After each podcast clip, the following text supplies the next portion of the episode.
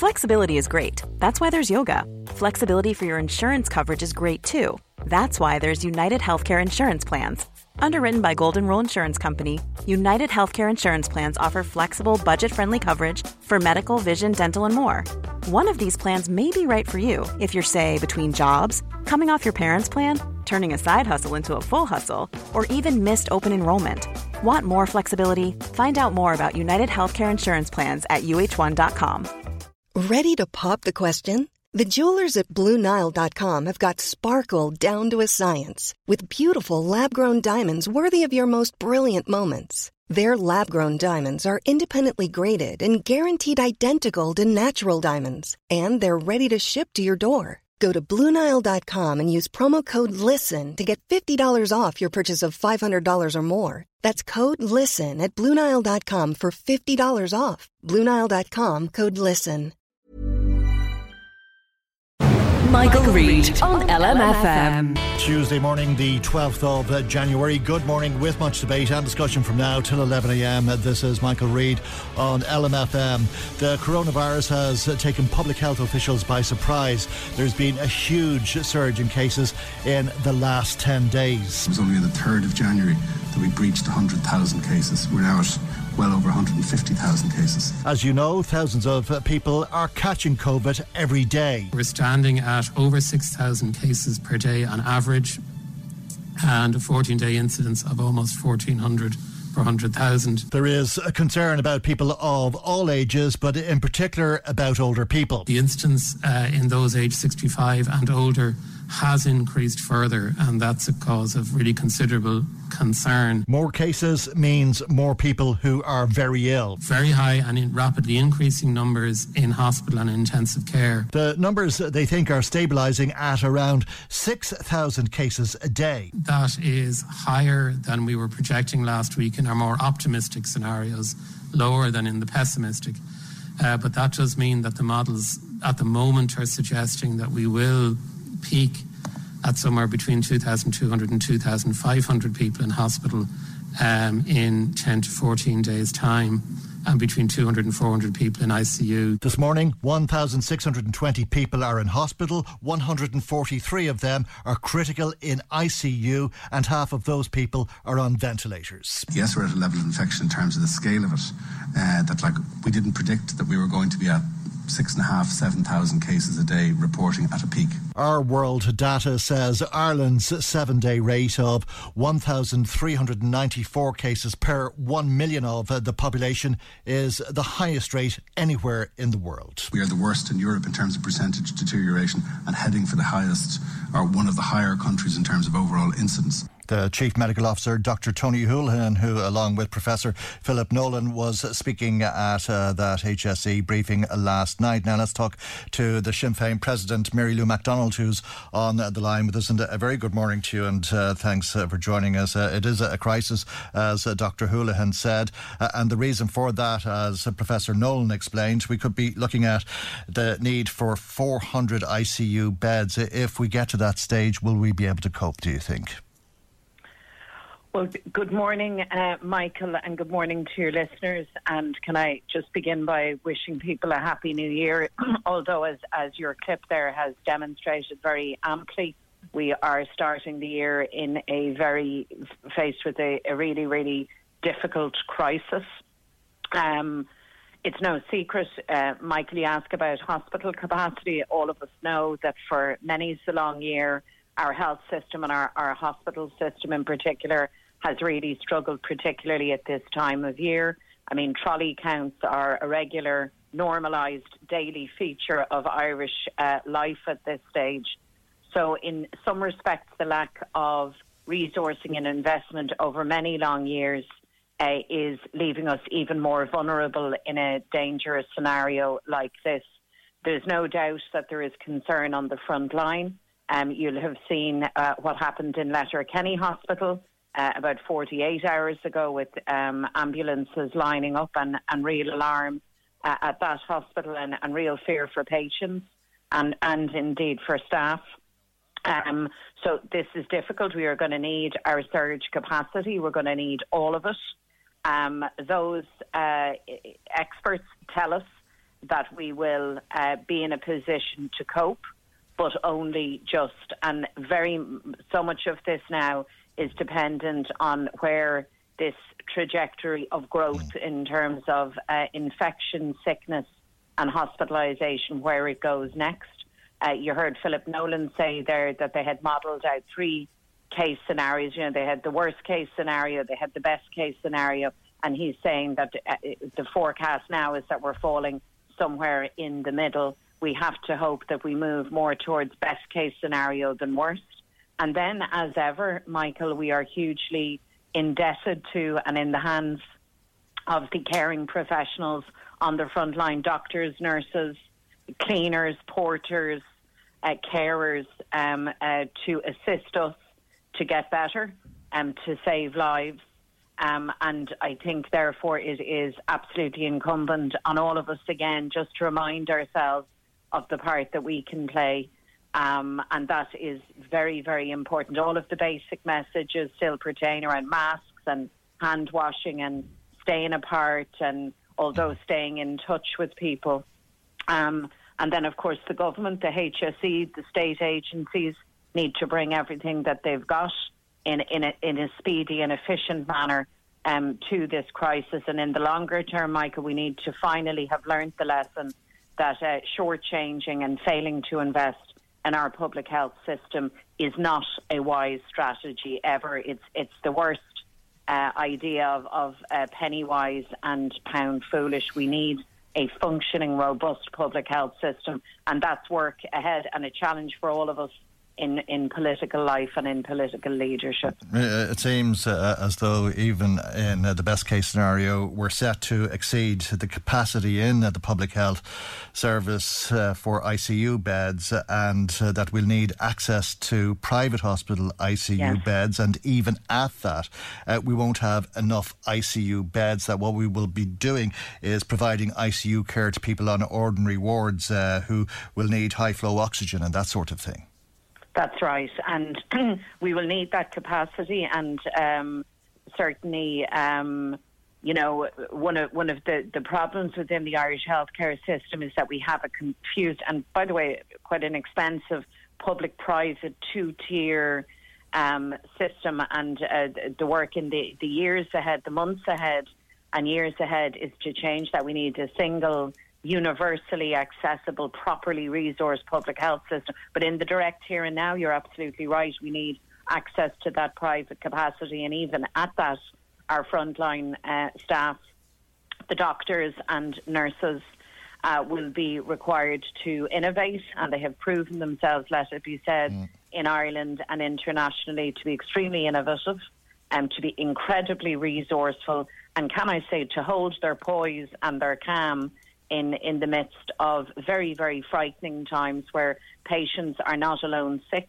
and, and uh, but they are also, I, am sure, very frightened. I mean, I had the mm. virus myself, as you know, Michael, back mm. in the, the first the first wave of this disease, and I, I have I think we've spoken before, mm. and I've I've described to you my own anxiety and fears at that time uh, of being sick. But I can only imagine when you're hospitalised and then uh, in ICU or ventilated, that's a very frightening time for any human being and for their wider families. So full credit to the staff and the professionalism and the caring mm. of everybody who runs that system and we are relying on them now hugely so let's all of us do the piece that we can as individual citizens and not make a bad situation worse and then yeah. for government and for the state and my colleagues I suppose David Cullinane in particular who's our spokesperson on health, is in daily contact uh, with all of the, the, the key stakeholders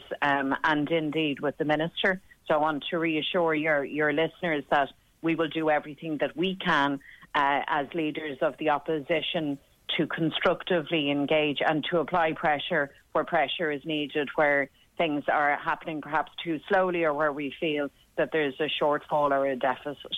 There's no doubt we're very lucky to have uh, the excellence of uh, the healthcare staff and uh, the standard of professionalism uh, that uh, our healthcare workers uh, demonstrate on a daily basis. Consummate professionals, no doubt about that when they're available, because that's one of the problems. There's over 3,000 healthcare staff out sick with the coronavirus or out because they've been close contacts with somebody who's had this disease.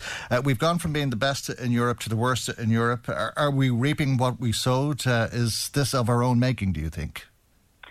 Well, there's no doubt that in increased social contact um, has been identified as a factor. I mean, we, we know how this virus works. I mean, it thrives on contact between people. We're the, if you like, the host for this virus, and for it to spread, um, we, we, the more we're meeting each other, the more we're in contact with each other. It has much more opportunities, and it's a very, very opportunistic virus. You know, it's deadly. So there, there's no doubt that the increased um, socialising over the course of the, the holiday period contributed to that. I mean, I think we all we all know that. Um, there is also the the issue of these new strains. Now, initially, it was uh, they were accounting for the the British strain was accounting for a very small proportion of uh, the uh, infection, but now it seems to have grown quite significantly. So I think that's in in the mix uh, as well.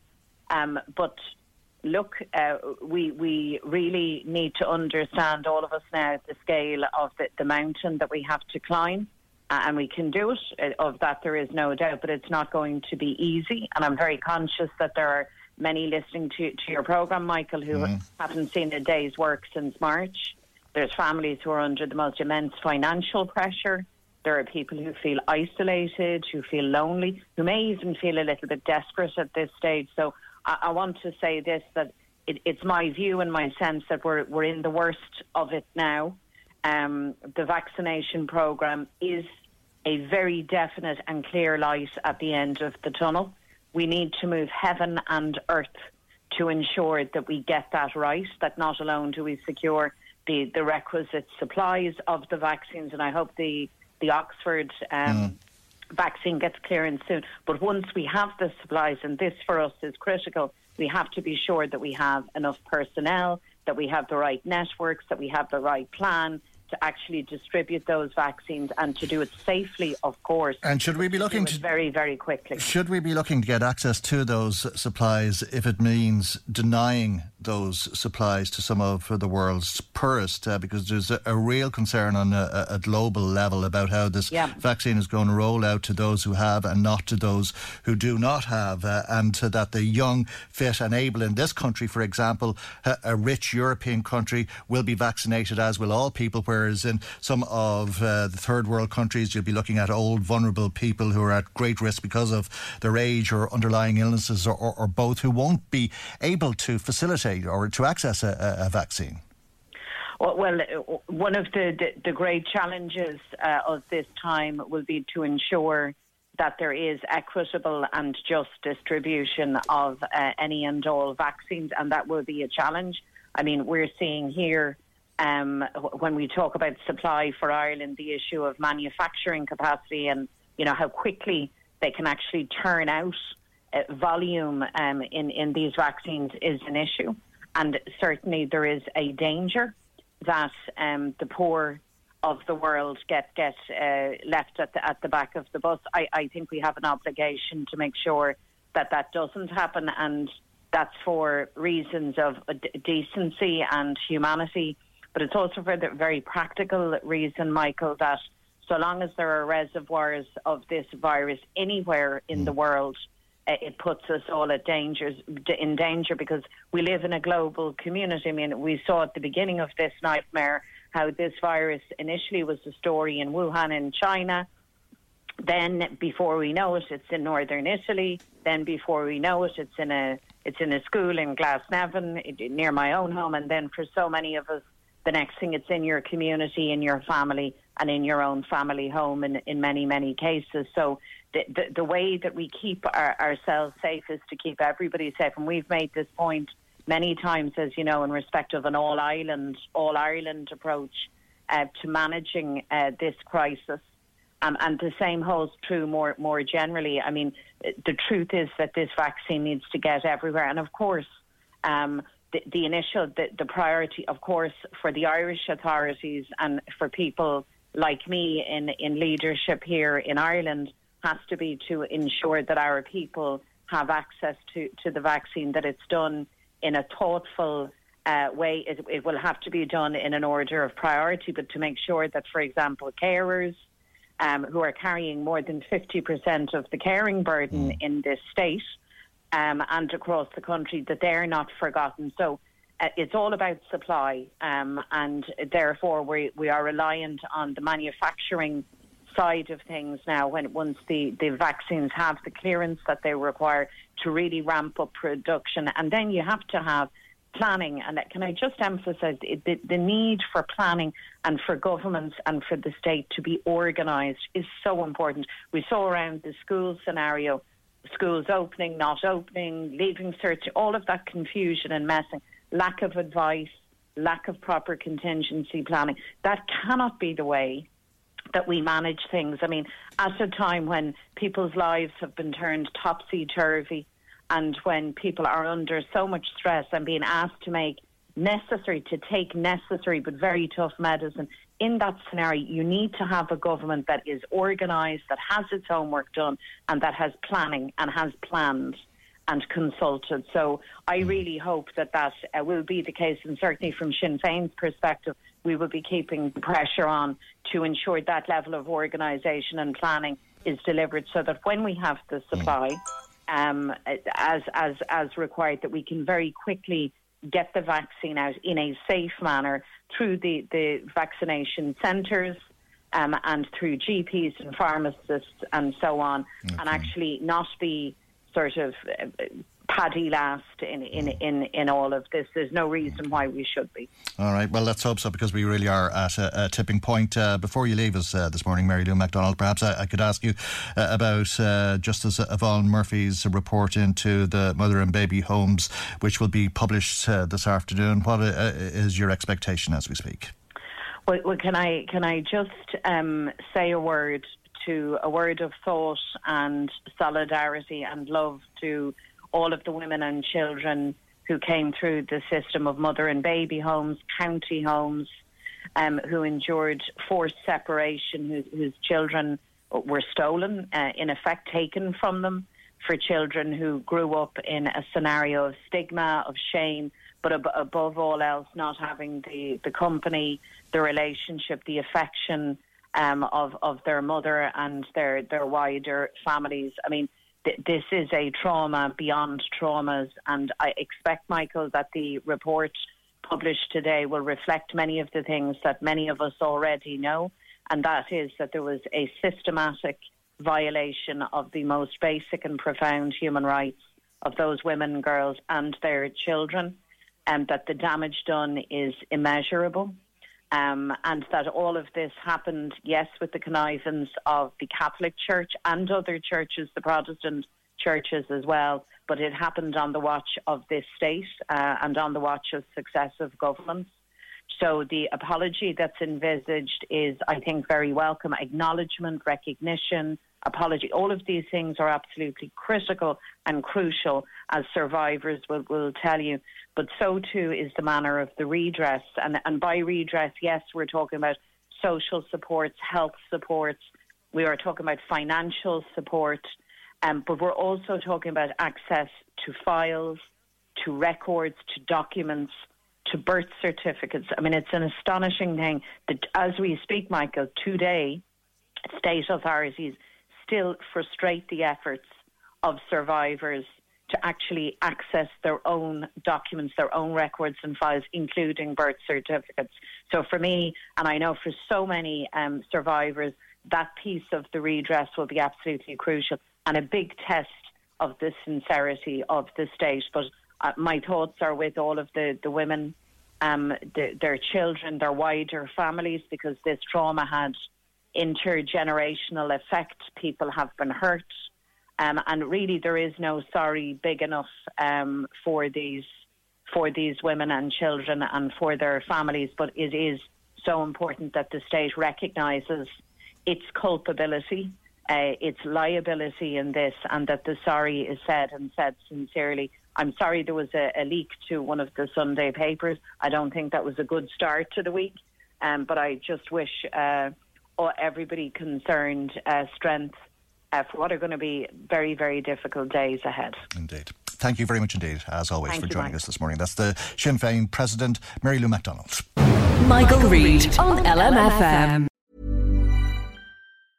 A lot can happen in the next three years. Like a chatbot may be your new best friend. But what won't change? Needing health insurance. United Healthcare Tri Term Medical Plans are available for these changing times. Underwritten by Golden Rule Insurance Company, they offer budget friendly, flexible coverage for people who are in between jobs or missed open enrollment. The plans last nearly three years in some states, with access to a nationwide network of doctors and hospitals. So, for whatever tomorrow brings, United Healthcare Tri Term Medical Plans may be for you. Learn more at uhone.com. Hey, it's Paige DeSorbo from Giggly Squad. High quality fashion without the price tag? Say hello to Quince.